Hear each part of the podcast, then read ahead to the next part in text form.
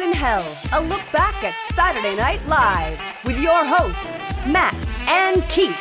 Brought to you by Lions Den Audio Theater. Like and subscribe to Lions Den Audio Theater for more Lions Den goodness. And here are your hosts, Keith and Matt. Saturday Night Live, Season 3, Episode 17, starring Michael Sarrazin, originally aired on April 15th, 1978. Hello, welcome to SN Hell. My name is Keith. With me, as always, my good buddy Matt. How are you? I'm doing okay. I'm doing all right. Yeah, yeah. It's uh, rainy and cold here, so I'm, I'm I'm seizing up a little bit. I see. Joining us again, first time in quite some time, the Steve Martin Jackson Browne episode. That feels like ages ago. It's, it's Kevin. Yeah, it seems like a century ago. So it's Kevin, folks. He's back. Welcome. Hello, back, everyone. Kevin. It's been a long time, but thanks for sticking around and, and, and remembering us. Always happy to be here. Always happy to be Thank here. Buddy. So tonight we have Michael Sarrazin. Do either of you guys recognize him? Do you know much about him? Nothing. Nothing. I uh, have no no earthly idea who he is. Okay. He, I, well, he's Montreal born, um, as we'll find out later. His biggest film was They Shoot Horses, Don't They? Um, which is one I saw a long time ago because I thought the title was pretty damn cool. Film and television guy, like he sort of started in TV, had a big jump in uh, into uh, film, and then sort of went back into TV. Uh, he's been deceased now. He passed away in 2011 but uh, he had a real white hot streak there for a while, and then it kind of fizzled out. Um, at this point, oddly enough, he's kind of in his the fizzled. He's already fizzled a little bit as far as his not his work quality or anything like that, but as far as his you know name is concerned. Um, we have seen him before on the show. He was in the uh, Louise Lasser episode. He was in one of the um, in the in the film she made at the diner, that bizarre half meta film. I don't know if you remember that at all, Matt, or not. He was doesn't ring one. a bell. Do not no? recall. Okay. Got started in Canadian TV, branched out into American film, and then finished his time doing TV. Um, he was in a Deep Space Nine episode, The Quickening, it's called and he did some Outer Limits uh, as well. So he was originally cast in the role of Joe Buck in Midnight Cowboy, but it wound up having to go to uh, Jon Voight. I think it was a contractual thing. And our uh, musical guests for tonight, Keith Jarrett and Gravity. Have you heard of either Keith Jarrett or Gravity? Also nothing. No. Yeah. No. Okay, we'll talk about both of those acts, uh, which are quite different and yet similar in, in some ways when we get to them. So we go to the cold open. Uh, we have Dan Aykroyd sitting there playing Jimmy Carter. He's giving a plant side chat instead of a fireside chat because it's spring and it's, and it's too warm to be by the fire. He compares plants to inflation because both grow. He explains the notion of inflation and says the best way to deal with it is unemployment. He also wants everyone to burn 8% of their money, so prices will go down and people will wind up having more money for future burnings. Carter thinks the best way to do it is to start with his own family, and he makes his daughter Amy, played by Laraine Newman again, who has a peanut piggy bank. He gets her to give him a dollar, and he burns the dollar in an ashtray that says, The buck burns here. Aykroyd asks people to follow his example. And then Jimmy lets Amy say live from New York. I thought this was enjoyable. It was definitely topical at the time. Nice return to cold opens for Dan's Carter. Nice to see Laraine back as Amy. Not 100% full flying excellence, but uh, this was for me an okay cold open. I felt it was kind of relevant considering mm-hmm. how inflation has come back in a big way nowadays. Yeah. Um, I do feel like I'm burning my money every day. Um, so I got a bit of a kick out of it. I just like his portrayal of, uh, of Jimmy Carter. Really, like when he said "plant side chat," I I had a, a, very audible chuckle at that. I thought it was quite funny. I also like Dan's Jimmy Carter. He doesn't always seem into it, but he was into it tonight. Yeah. Uh, I liked his administration pursuing the uh, unemployment angle joke, and uh, his Jimmy Carter smile, like when he was talking about the eight percent. I love the Jimmy Carter smile. and Laraine killed it. Says, We're gonna mm-hmm. burn the dollar, Daddy, to fight inflation she was so good. I really thought it was good energy, quick, smart jokes. I really liked it as a cold open. Yeah, yeah. It's funny, you know, here they are. Like, we've seen them criticize Nixon ad nauseum. They made season one making fun of Ford. and even in their mockery of Carter, he still like an altruistic guy who's like, we're gonna burn our money first, which I don't know. we now go to the monologue. Sarrazin comes down says it's a new experience for him to do a show like this. Everyone is so busy doing their tax returns. He didn't have much time to talk to folks. It's also the anniversary of the Titanic sinking and the anniversary of Abraham Lincoln's death, which is called Booth Day, and it's a day where actors typically have bad luck. He just hopes nothing will go wrong. This to me, flat, flat monologue. I thought he was quite nervous. Um, there was nothing to it. Uh, it was a very weak monologue, I thought. I was half expecting one of the cast members dressed as Abraham Lincoln come up and like do something weird or crazy with him. The only reason I like this monologue is because it's sh- short. I like things that are short, gets right into the show. But yeah, he didn't seem very comfortable kind of being up on stage and, and doing that, considering um, you know where he's at. But again, he said himself, he's, he's you know it's not something he's used to doing. Again, it adds on to the, the feel I had towards this particular episode. So you know, like we had a nice strong cold open and then kind of a uh, monologue, like I'm here and here we go. Yeah, for sure. Yeah. Worst monologue uh, that I can remember in some time. It was blissfully short. Uh, maybe he wasn't comfortable. Maybe they weren't comfortable writing something for him. I don't know. But there Yeah. was not a lot of jokes there, and it was just yeah, it was awkward and blissfully quick, but really terrible as a monologue. It almost looks to me like they've abandoned writing the monologues. The last few have been uh, relatively weak. They're not paying too much attention to them. No, it's not a uh, it's not an important part of the show right now. It seems. Which is unfortunate because to me, I know you've often said it's the cold open, or, or, but it's also the monologue too. Well, actually, it is the monologue when we meet the host. Really, ninety percent of the time, this is the time when tone is supposed to be set. Yeah, put your best foot forward. And I, I do hate when the host is in the cold open. Well, it takes away from you know when you see him later on in different sketches, you you, you get a, a sense of his you know his style of humor or how he's going to gel with the cast. And if it's just mm-hmm. a a one sentence opening, not saying this was one sentence, but it might as well have been. Um, and it's just a very I don't want to say a tame joke, but it was just a very you know blase introduction, and then it just goes into the first sketch. Yeah, yeah, it was kind of zapped some energy from that uh, that that uh, cold open we had.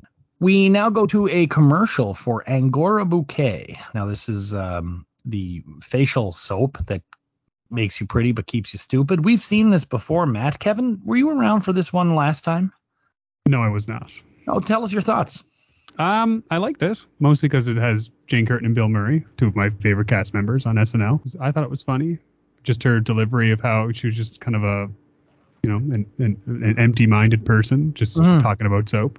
Um, it was funny. It was cute. I thought she I really pretty, liked it. yeah, I thought she was pretty excellent in this. Matt, you're smitten with Jane. This is probably among the prettiest she's looked, eh? She looked pretty good. Yep. I, uh, I I don't know how I felt about it last time because I don't keep track, but uh, I, didn't love watching it this time. I mean, it was fine. It was nice and short, uh, which again I appreciated. Uh, but uh, I mean, I think some things go too long in this show, but that's neither here nor there right now. Yeah, I, I mean, I enjoyed it fine. I, I chuckled. Sensible. Yeah, I think you really, I think you really liked it last time. diminishing returns, perhaps. the opposite of the Crow Mega watch, which you hated the first time and adored. We now go to uh, basically a feature-length film. it's Josh Josh Ramsey, VD counselor. So most of the cast play students in a high school classroom. Bill and Laraine play a couple of high school sweethearts who plan to get married. Jane, as their teacher, introduces Mr. Ramsey, a local counselor who is there to advise the kids about STDs. Ramsey says uh, STIs, VD, whatever you want to call them, is an epidemic at the school. This is suddenly revealed to be a TV movie, and uh, Josh Ramsey is actually Peter Fonda. So we're back to the classroom. The kids giggle about STDs until he shows a picture of syphilis, and then shit gets real. Uh, he tells the kids if they think they might have any symptoms of VD, I'm not going to go over them. They should come to the clinic. Garrett asks Mr. Ramsey if he's ever had uh, VD, and he seems offended by the question and answers no. Bill invites Laraine to the big game as everyone leaves class. Laraine stops Mr. Ramsey and asks if she can go to the clinic. He tells her to come after school, but she will have to miss her cheerleading practice, but agrees to go.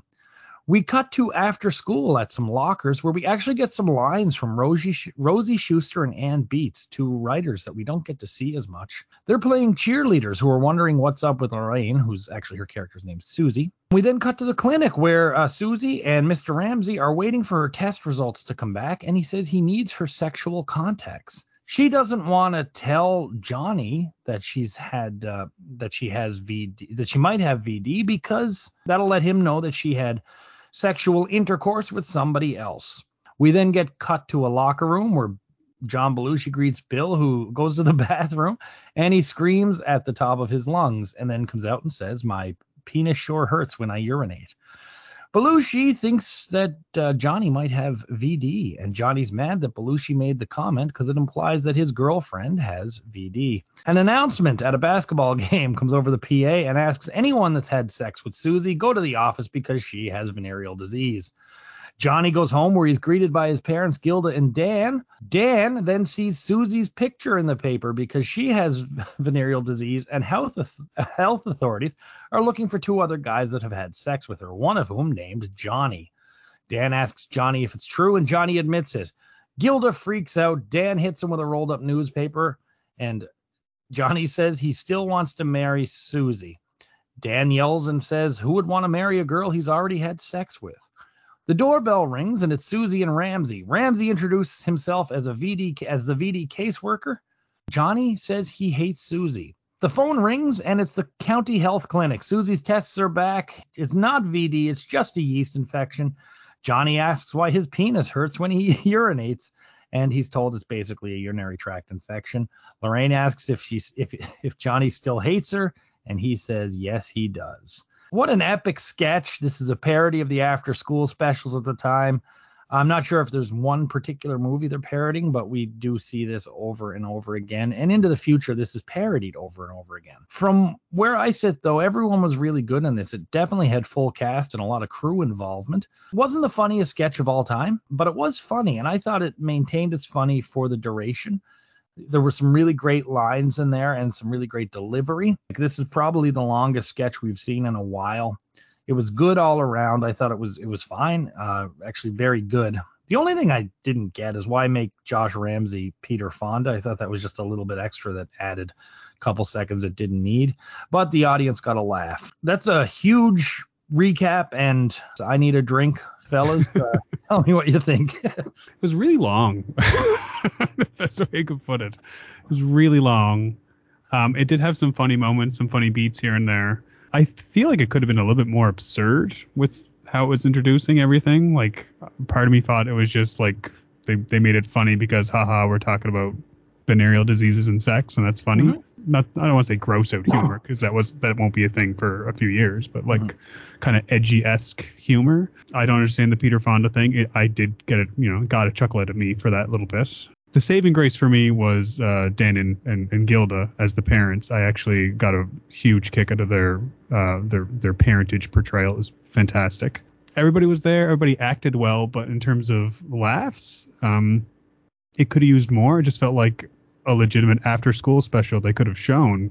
Like there was a weird seriousness to it that I mm-hmm. wasn't expecting. Maybe that I maybe I the the humor in that kind of overshot the landing for me perhaps. Laraine has remarkable hair. I love Laraine Newman's hair. That yeah, big yeah. poofy curly hair. I could look at it all day. She's like a disco horror queen. She belongs in this era. I do thought he looked a little bit like Peter Fonda, uh, our host. And uh, there was a couple of funny lines. It certainly sounds like VD to me. Do I get my penicillin shot now? And I agree with Kevin that they were hitting it a bit on the nose with the after school special bit. It actually just kind of started to feel like one. Belushi's face when Bill was screaming was fucking hilarious. Belushi uh, really did great there. And Bill was great when he was talking about his uh, his penis hurts when I urinate. Uh, oh, I really like that Dan read about her VD in the paper. that was great. Uh, but by the time Fonda is showing up at the house, I am exhausted with this sketch and I want it to be over. Uh, I did think, yes, I Still Hate You was a good finish. And the one thing that I kind of kept thinking about, not really related to the material, you have no idea here in 1978 how bad it's about to get. Yeah, yeah. They're making chlamydia jokes, and uh, yeah, shit's about to fall. You know, in about three years, it'll have a name. You know, there will be lots of dead people, lots of politics, lots of questions. Anyway, that's all I was thinking about the whole time. Mm-hmm. Yeah, and see, it's funny. I was watching it from the period, like Kevin touched on it there. It's like this was a period where you could still say, you know, venereal disease, and people would laugh without any guilt. You know. Yeah.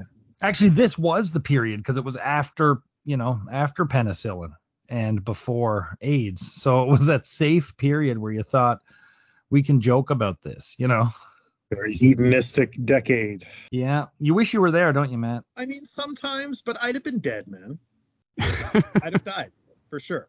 I would. Yeah, have you been, wouldn't have made 91, 92. You would have been. You know, I struggle with self control. I, I wouldn't have made it. yeah, I might be dead too, just from the ability to chain smoke at work. Touche. Yeah. you could smoke anywhere back then. I know. Like yeah. even on an airplane. Yeah. So let's go to Keith Jarrett, piano virtuoso, Pennsylvania born, moved to New York. He played with groups like the Messengers, Miles Davis. He really had a great solo career, uh, extremely efficient in multiple gen- genres, known as something of an eccentric piano player, uh, as we see his physical movements, but he's also known to make uh, vocal exclamations. Um, at this point, his album My Song was due to come out in June. So today he's playing first for us. Uh, the song is called Country, and that's also from My Song. So I'm of two minds about this performance. What a performance and what a performer. Um, we're gonna get this sort of stuff on Saturday Night Live at this area era. I just I enjoyed the music. I, I don't know why the booking, but I really enjoyed what he did with this song. And uh, that's about all I have for Keith Jarrett. The music set looks great. I like like the, the face he was making. It's like the face I would make if I was faking playing the piano. But it, it's just very nice to have something different. It was pleasant. Like he's obviously extremely proficient, but I mean nothing stood out. There was no real melody to it. I did enjoy it more as it went on, and I kind of got a better sense uh, of the melody that was inside. But it wasn't really super my style of music or anything. But geez, it was fine. I didn't mind it. I think he was. I think he's a good artist. I really have to be in the mood to listen to something like that. Um, but coming off that incredibly long sketch and then going into this beautiful piano melody, I was ready to crawl into a bed and fall asleep. That was my that was my mentality at the time. I feel maybe pacing wise, maybe putting it like uh, like a small sketch in between this musical act would have been a little bit better, kind of like a nice palate cleanser before jumping into the music. Maybe something a little bit more energetic would have been better, my myself. But uh, yeah, not bad. But I don't know why it's here on a late night show. I say that a lot. You know, up to this point, Kevin, you've had the most eclectic music guests with uh, Joan Armatrading, Jackson Browne, Ry Cooder, and now Keith Jarrett.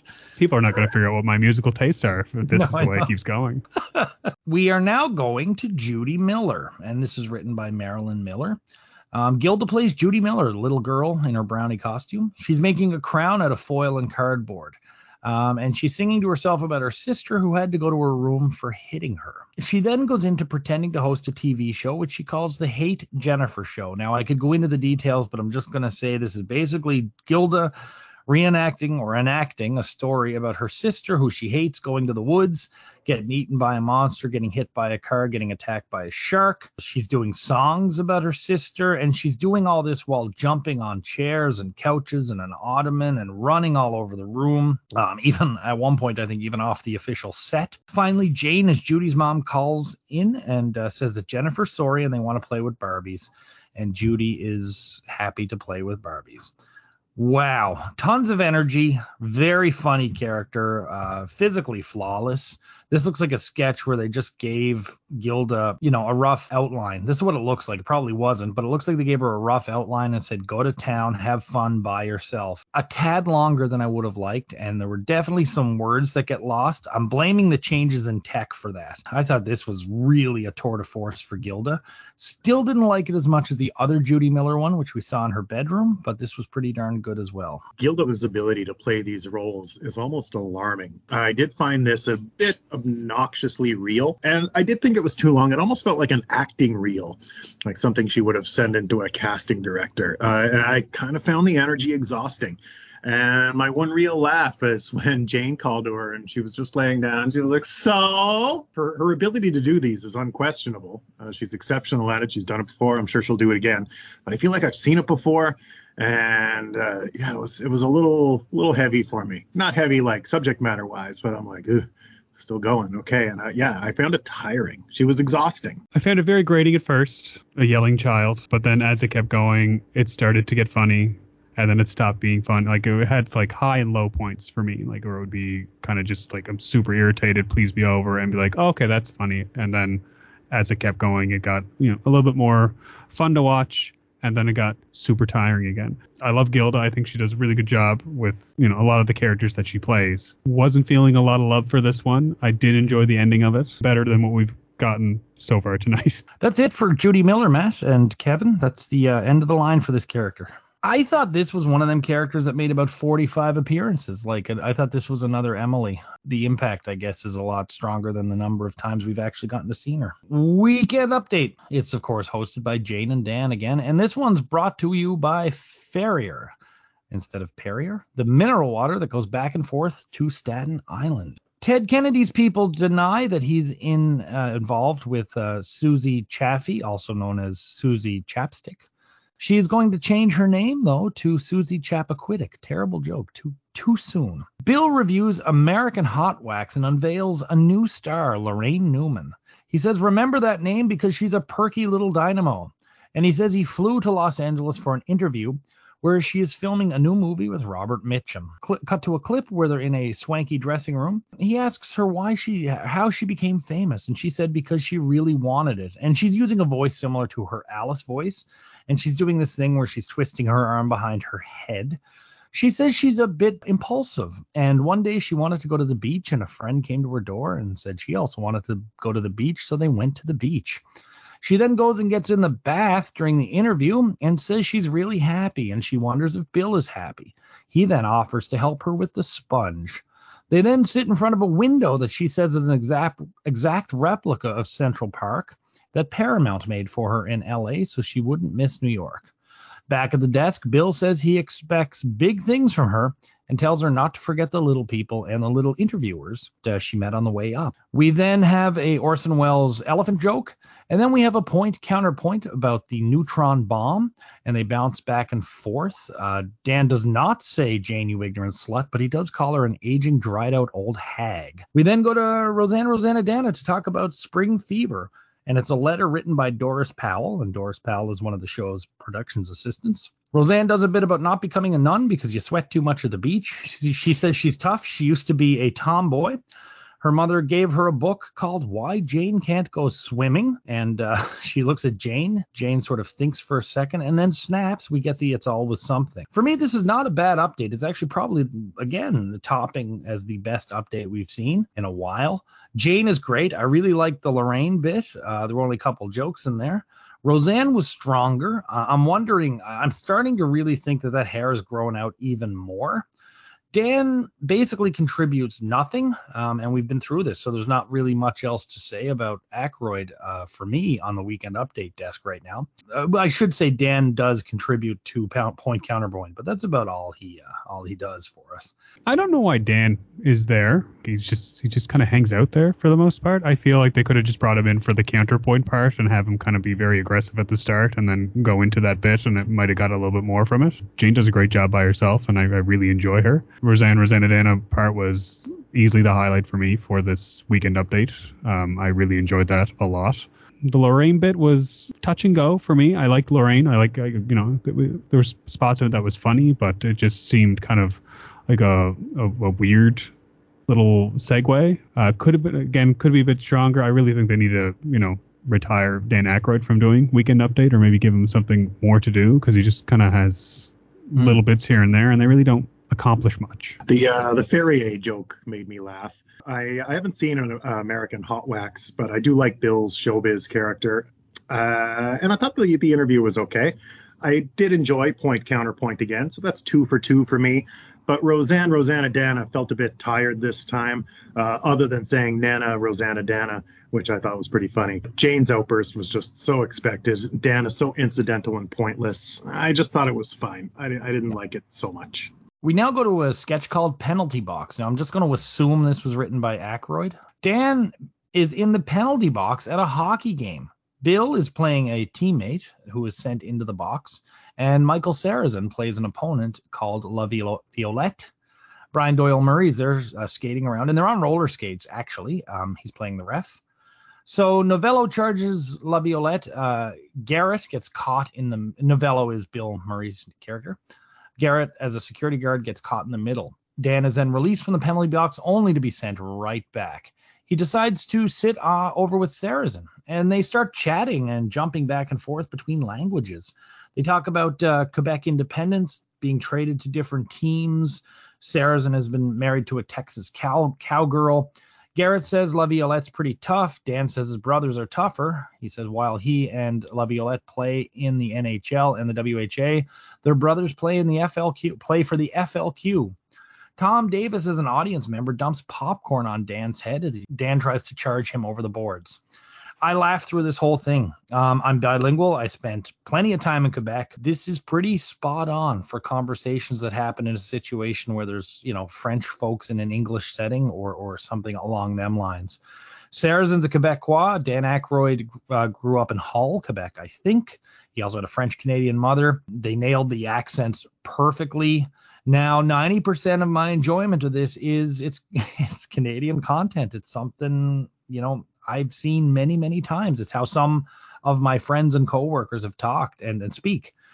Uh, also, just kind of saying things like, wow, they mentioned the WHA or holy shit, FLQ on American TV. So I, I, even got to hear some tabernacles, which are really neat. I told I told Kevin before we started recording, there's like a sketch in there that looks like, you know, they said we'll write one for Keith in 50 years. So uh, yeah, I kind of enjoyed this. I liked it mostly because I've been watching a lot of Shoresy the past little bit, so I'm kind of in a in a hockey mood. But like growing up around, you know, my older brother used to play hockey a lot, so kind of being in that hockey hockey atmosphere, I kind of related to it a little bit. And uh, doing some shows in Montreal a few years back, absolutely loved the the Quebecois accent, like mm-hmm. how how they nailed that perfectly. So clearly it had to have been written by Dan Aykroyd because I don't know anyone else on the on the writer staff that might be able to kind of mm. emulate what they were going for there. You know, a little a little gem and a okay show so far. I'll be odd man out on this one. I did not care for it at all. I uh, I, I didn't like them sitting there shooting the shit. I didn't really get their references. I didn't understand them for the most part. And uh, yeah, other than their funny voices and like the occasional reference I was missing, uh, it was pretty jokeless for the outsider. So I, I just kind of sat through it. It did not work for me. Uh, Bill was named Novello because Don Novello was originally playing one of the referees and he slipped on the roller skates and broke his hip during rehearsal. So uh, that was sort of a get well soon Don. And uh, yeah, we had Brian Doyle Murray, I think, with his first speaking part show. We now go to eBuzz Miller's Exercise World, and it's eBuzz, Dan, and Christy Christina, Laraine. We've seen eBuzz a few times. So this time they're going to talk about exercising, and they're both dressed in athletic wear. Um, eBuzz sits on the couch, he lights up a smoke, and he gets Christina to do all the exercises, starting with squats. He gets her to put her legs further apart and uh, go up and down faster, and he giggles the whole way through. She says she could do this all day, and he says, I bet you could. He then has her do leg lifts, spreading her legs apart, and he has her do side leg lifts. He has her do uh, an exercise he developed himself. She has to bend her feet back to touch her head, and then he has her lift a chair, and he stands behind her as she does it. He says she's definitely been developing her pecs. He starts doing push-ups and asks if she wants to go underneath and help him out. He says it's important to stay in shape, especially you broads. Um, I love these characters. Absolutely hilarious. This guy's a complete creep, and she's 100% into it. These guys are absolutely ridiculous, and I can't help but get a really cheap kick out of E Buzz and Christy Christina. I love this sketch. E Buzz Miller is hilarious. Dan's the smoke and the tracksuit, the greasy hair and the sweaty brow. Uh, it was a total package. He nailed it. And Laraine's laugh is great. She was really good uh, with it. I like the. I'll have to remember she's dancing off Route Six. My favorite part of the whole sketch though was the push-ups with the smoke in the mouth. I thought that was awesome. He plays a dirtbag so well. Like, my God, I, I absolutely love this sketch. Dan Aykroyd is so good. I felt like I needed to take a shower after the sketch, to be honest. That's how uh, I felt. It was very like greasy, uncomfortable comedy, and I loved every second of it. We now have Keith Jarrett back again. Uh, he plays My Song. This is, of course, from the album My Song. This is a slow tempo, more classical sound than the uh, than the original uh, My Country. I enjoyed it. Definitely a worse fit than the first one. I enjoyed this one more. I, I thought it was prettier and uh, it was shorter, which I also appreciated. But it, I mean, it was you know same style of music, uh, different composition. Uh, I also thought it was fine, but I, I, did like it more than the first one. Uh, yeah, I just thought it was really uh, a pretty melody. Better place than the first first round um, because it came after like you know short sketch that had a lot of energy to it, and then this comes on and plays. I thought it kind of flowed a little bit better. Still not my choice for you know late night music, but um, yeah, it, it was a lot better timed, a little bit more enjoyable than the first song. Could be worse. We Yeah, had worse. has been worse, will be worse. um, we now go to Schiller's Reel. Um, this one is La Dolce Gilda, and it's of course another uh, Tom Schiller joint, obviously an homage to Fellini's La Dolce Vita. So Gilda gets out of a car, fancy nighttime party. This whole thing is done in black and white, very much in a European style. She's at a uh, restaurant or a club, and people are calling out her name. We go in, she's surrounded at her table by friends and priests and people in odd makeup.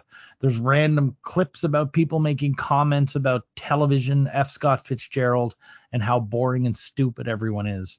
There's random shots of these pretentious looking, eclectic people. There's a lot of activity going on at a different table, and people swarm Gilda at her table and start chanting her name.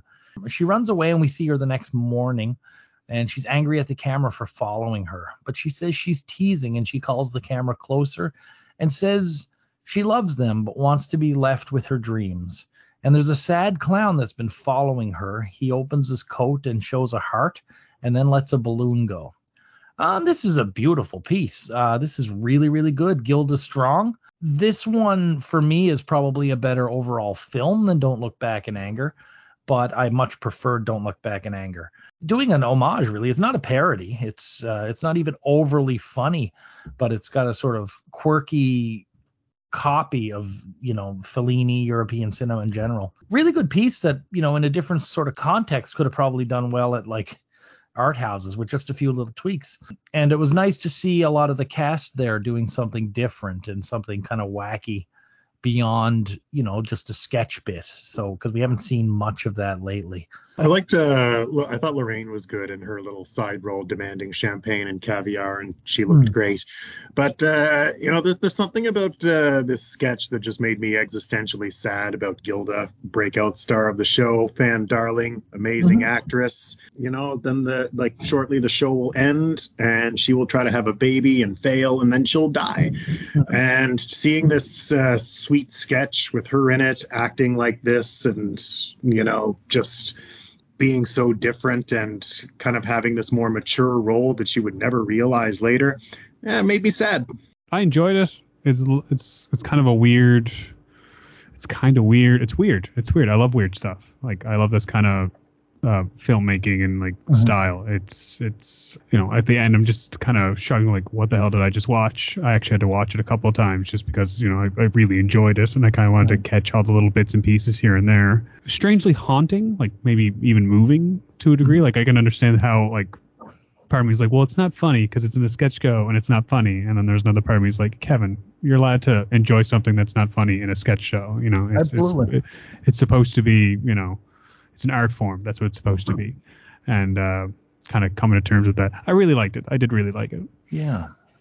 So we liked it. Uh, Schiller also had the opportunity to show it to Fellini, who actually really liked it as well. I think he said it had a feel similar to his own. This was said to be filmed either at or around one of the cast parties after the show, which I completely believe. Um, and then they stuck they they hung around until till the sun came up to shoot the last bit with Gilda. Any surprise there that this might have been what the cat this might have been done at a, at a at an an after party? Everybody's having a really good time. Like it has that kind of energy to it, where you know, like uh, let's just fuck around and find out, essentially. Um, Yeah. And it worked out really well for them because some, you know, some of the best bits for some shows is just, you know, everybody who's working together that has like a really good professional relationship, kind of coming together and doing something just, you know, out of the box, out of their wheelhouse, and then you know, putting it together and see what it looks like. Was one of the Murray brothers, Bill or Brian, was one of them the clown at the end? I The thought clown? it was, I thought it was Bill. Um, I did too, yeah. I don't know either. Yeah, I, I was sure it was Bill Murray as the clown at the end. We now go to a Chiron, and uh, Bill Murray dressed as Abraham Lincoln. Where was he at the beginning, Kevin? He points at the lady next to him, and it says, "She's "Glad to be anywhere." So yeah, he's he's in the audience on Booth Day, and until I read this note back, I didn't get the joke. that's kind of what I wanted from the beginning is to Yeah. have one of the cast members as him and, and maybe like maybe not shoot him but like maybe stand up and like make the attempt and then you know like I'll get to you later on and then just sit down and then you know Mhm. they can come back to it later on. I'm a big fan of callbacks that fit a show theme. It's like a big thing for me, but if you know I can understand if it didn't work. It went right over my head. We now go to, I think I'm saying this right, Archaeologica? Archaeologicas, I think. Um, so I think we're in the future. Well, we are in the future. Laraine is the host, Tina Gemini. And she hosts a TV show talking about a group of explorers who entered a long corridor and opened a tomb uh, that was loaded with riches. These were the treasures of Morton Kamen, an older man, and his wife, Shirley. The bodies were perfectly preserved thanks to air conditioning. So Laraine is going through uh, and revealing all his riches and the stuff that uh, Morton Kamen has left behind for future generations. They interpret Gucci symbols on shoes were amulets for protection, and an alligator shirt, the uh, little alligator on the alligator shirt, was a holy relic that protected his life. There was a slow cooker that was believed to be filled with sacrifices for Morton Kamen, and the food was still good, of course, because it was a slow cooker. Then we have an answering machine with Morton's voice, uh, voiced by Belushi, and uh, she plays the uh, answering machine as just an outgoing message. Then they find a pair of zipper rubber underpants that were also hidden in the home. Uh, this was great. It was very funny. It was a perfect length. I was sort of expecting a little bit more. As a history junkie, I kind of often wonder like what of our artifacts will people misinterpret in the in the future, and I kind of enjoyed it from that element too. What I really really liked about this uh, uh, this sketch though was that there was about 10 people in the audience who just died laughing at this sketch where the rest were pretty much quiet. If I was there, I would have been the 11th. And I thought Laraine was on fire and I and I liked Belushi's uh, confused old man in the 70s doing the answering machine message. I did not know where it was going when I saw the title. Um, and then as soon as she said the tomb of Martin Kamen, I I lost it. I thought it was it's just so stupid and funny. This is this is the kind of sketch that I love. Just the absolute absurdity of somebody from the future being so out of touch with how the past was, looking at all of our stupid little trinkets and interpreting the same way that we do it with like Egyptians and so forth. Absolutely loved it. And um, yeah, it was it was beautiful. And Laraine was fantastic in this. Yeah. I really enjoyed her futuristic outfit. I thought uh, that was really well done. And yeah, I'm, I'm with you guys. I, di- I don't think I liked it as much as you guys, but I did think it was pretty cute. It's funny to think about what will people think of us in the future. It's it, we're not talking like brilliant comedy writing here or anything, but I certainly enjoyed it. I, I got a, some chuckles, but uh, yeah, if you guys liked it at an eight, I liked it at a six. Yeah, yeah. Yeah, it's worth watching it again, or if you ever watch it again, you know, just pay attention to the 10 people that are laughing. I love, when, that happens. We now have a Chiron, and uh, this person is often mistaken for an unknown. We now go to Gravity, and this is Howard Johnson from the SNL band's his side band, and they play a song called Tuba City Gitback. This is a six tuba band formed by Johnson. He does a tuba solo, then he's joined by the rest of the band. There's some real fun jazzy stuff in there. You know, I, I know I always think of the tuba as a very limited instrument, and uh, and they prove that it, it certainly is not as limited as I think it is. And you rarely get to see six tubas together. I really enjoyed this. The audience loved it. They started clapping along, gave them a great response. And then at the end, they all held up their tubas, which is kind of impressive because tubas can be pretty heavy. It was something. It was something different. That's for sure. I've never seen six tubas played like that in in that kind of scenario. I didn't even know what to expect. Like part of me was like, I'm just gonna skip over this musical point because I, I cannot stand the sound of a tuba. But I'm glad I didn't become incredibly lazy because part of me was just like, I want this episode to end. But I stuck it out and I was very happy that I did. I really enjoyed it. The energy that they brought, I thought was was perfect. I'm not. I don't understand why they could not have been the. Uh, the the musical guest for the evening. To be honest, no offense to our musical guest for the episode, but just I thought it flowed better with the evening. Uh, this didn't do too much for me. I don't hate two musical guests on the same show, and to have it be instrumental again, I thought was a bit of a faux pas. Uh, but I mean, it was fun. I didn't hate it. I just I I hate the use of music in this format like that. I uh, I don't like two musical guests. You're not the tuba guy, are you, Matt? That's Chili, I think, who loves the Yeah, tuba. it is not me. So now we go to the good nights. Michael Sarrazin says it wasn't such a bad booth day. He thanks the musical guest and the cast, and that's all we see of Mr. Sarrazin tonight. So now let's get into our ratings, fellas. Uh, the host, what he did, he did good, except the monologue. He didn't do that much. Um, I enjoyed his VD counselor sketch.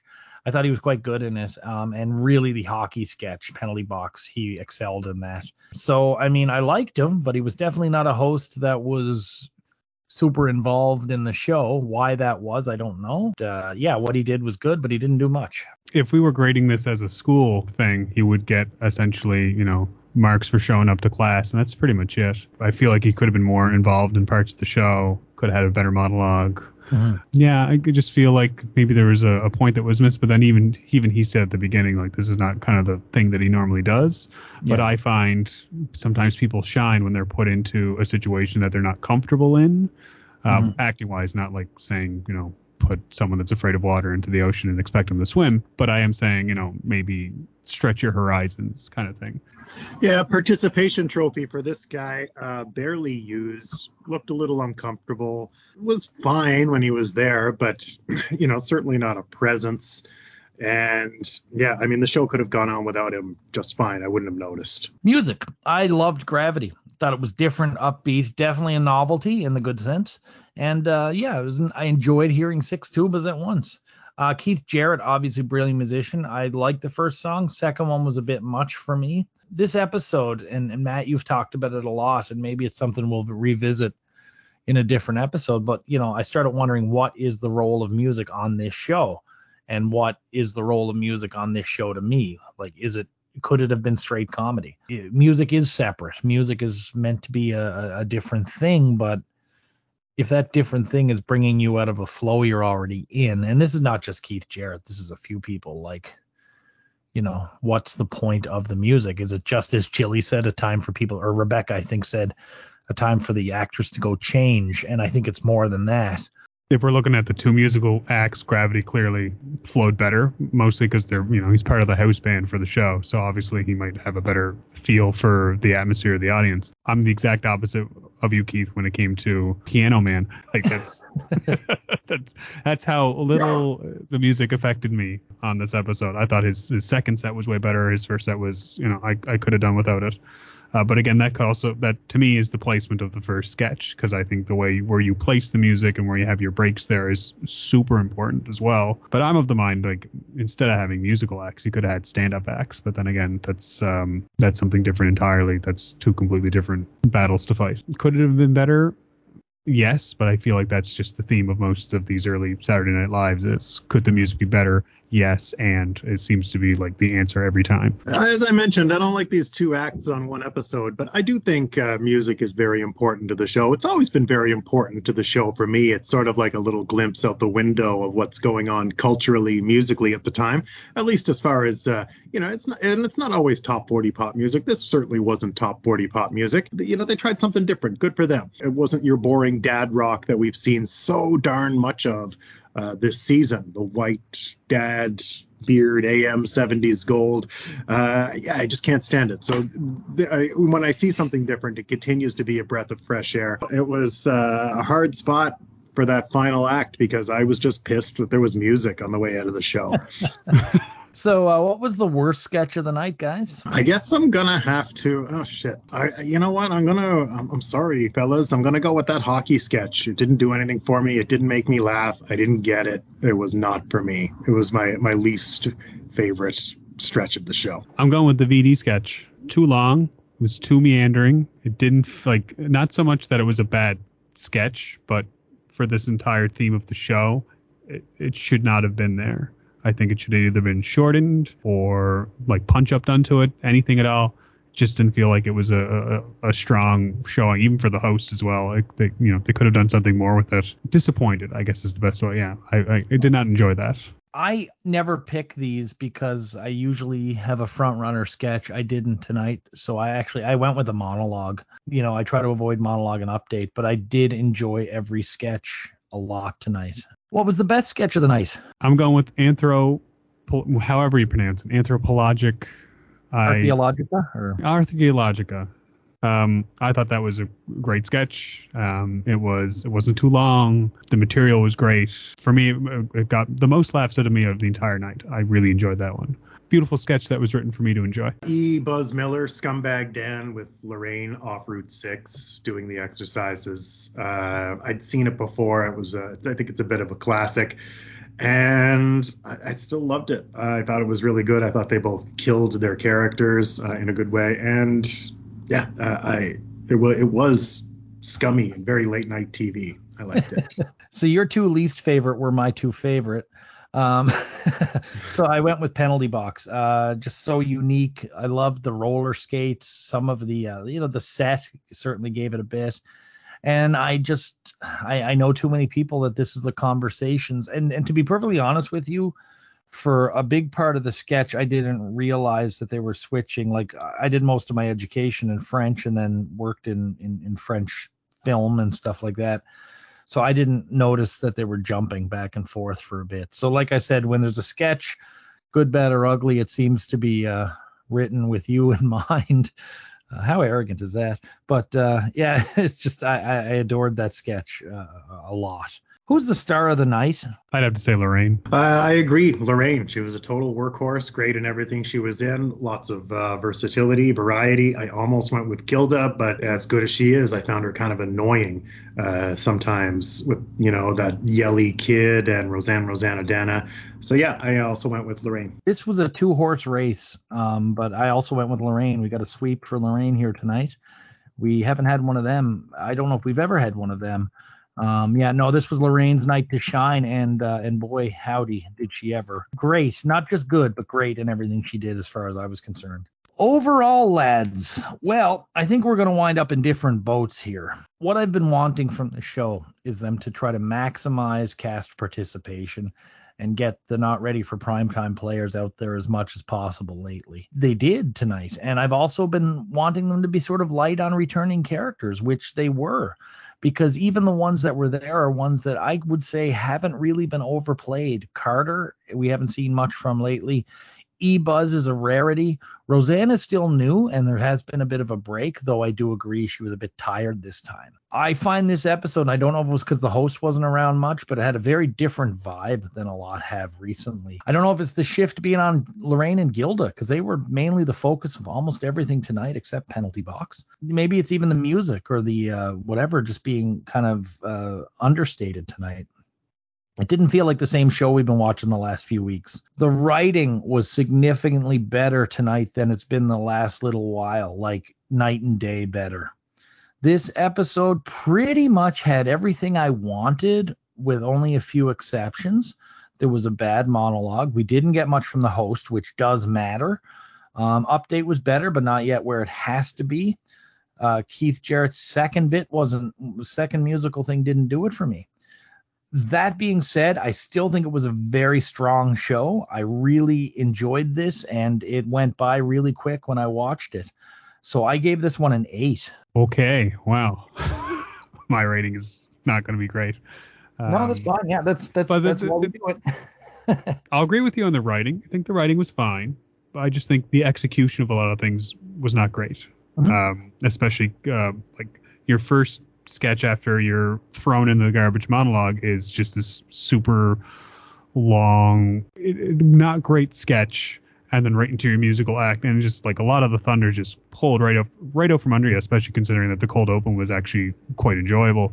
Uh, but you did have a lot of nice sketches peppered in here and there. A lot of good character work. Um, when it when it shined, it shined, and when it didn't, it didn't. I liked Gravity. I just wish Gravity was the musical act. I'll be honest. I thought they did a really. I thought it was a really good job. Would do you end the show with that?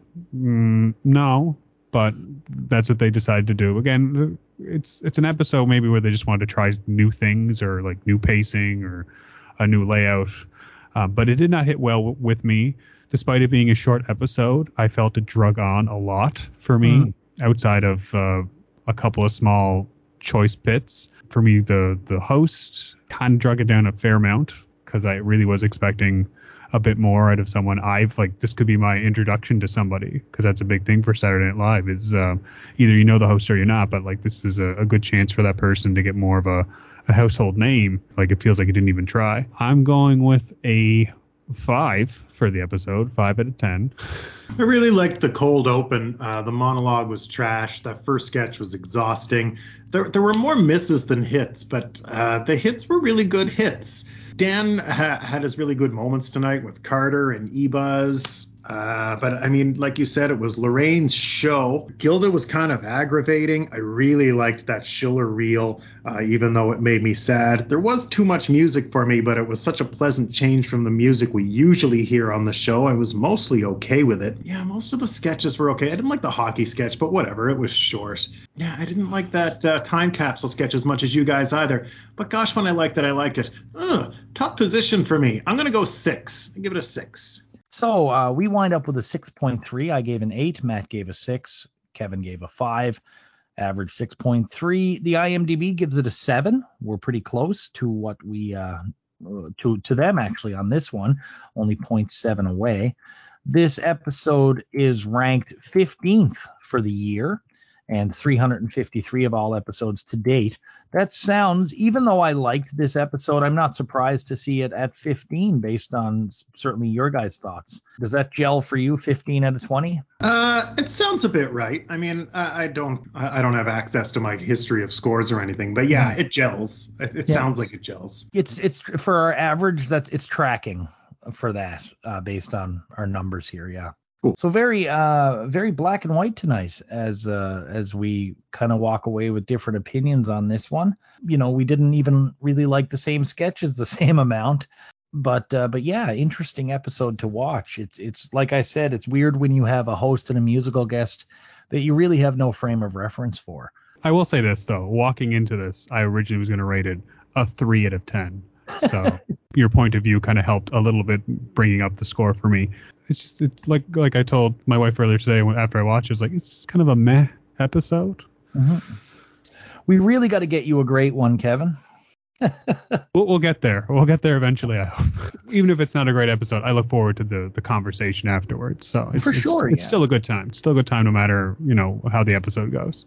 And we're going to have you back for a special third chair looking at uh, the top season one sketches as well, sometimes very soon after the end. uh, When we finish season three, we're going to do a, a retrospective of our retrospective with uh, hopefully you can join us for that. Of course. And also a uh, looking at the works of Gary Weis as well. I'd love to hear what you thought because you've only seen the joke store, right? Yeah, I only saw the joke store, and I really enjoyed it. So I might just hunt down and get a better idea of um, his previous stuff that he had. Although I'm sure I've seen some over the years. Like it's like Yeah. I, I've never watched old SNL clips. Like it's you know sometimes it's the background noise while I work here at home. So check your inbox in about three days. So, Kevin, thank you again for your work uh, in season three. It's been a, a wide gulf between two episodes, but it's always great to have you in. always glad to be here. Always glad to talk to the two of yous. I enjoy always enjoyed. It's a, it's a nice little highlight when I get to come in and uh, talk shop, if you will.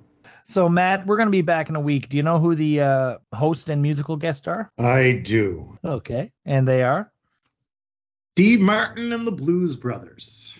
Steve Martin joining the Five Timers Club. Yeah. And the Blues Brothers. I'm excited. How are you? I'm I'm done with Steve Martin right now. I'm getting a little sick of seeing him, and I fucking hate the Blues Brothers. Are you are you coming in with an open mind or are you I am. I'm definitely coming in with an open mind with regards to Steve Martin. I Okay. know what the Blues Brothers are going to serve me, and I'm just not looking forward to it. I'll sit through it. I will try to have an open mind. I'll try to enjoy it. I try to enjoy everything. I don't want to not enjoy something that's absurd. Uh, I want to enjoy everything I consume uh, digitally, media wise, things like that. You know, I'll try again. But Keith, I've tried several times in my life, and not once has it worked. Well, I like the Blues Brothers, and and I also like Steve Martin. Our third chair was specifically picked as somebody who has very little knowledge of the Blues Brothers, so they're coming in basically knowing that it's uh, Dan Aykroyd, John Belushi, and they sing. So we've got someone right down the middle. So Matt and I will be back in about a week, but until then, we'll be sitting in the penalty box curing VD here in SNHell.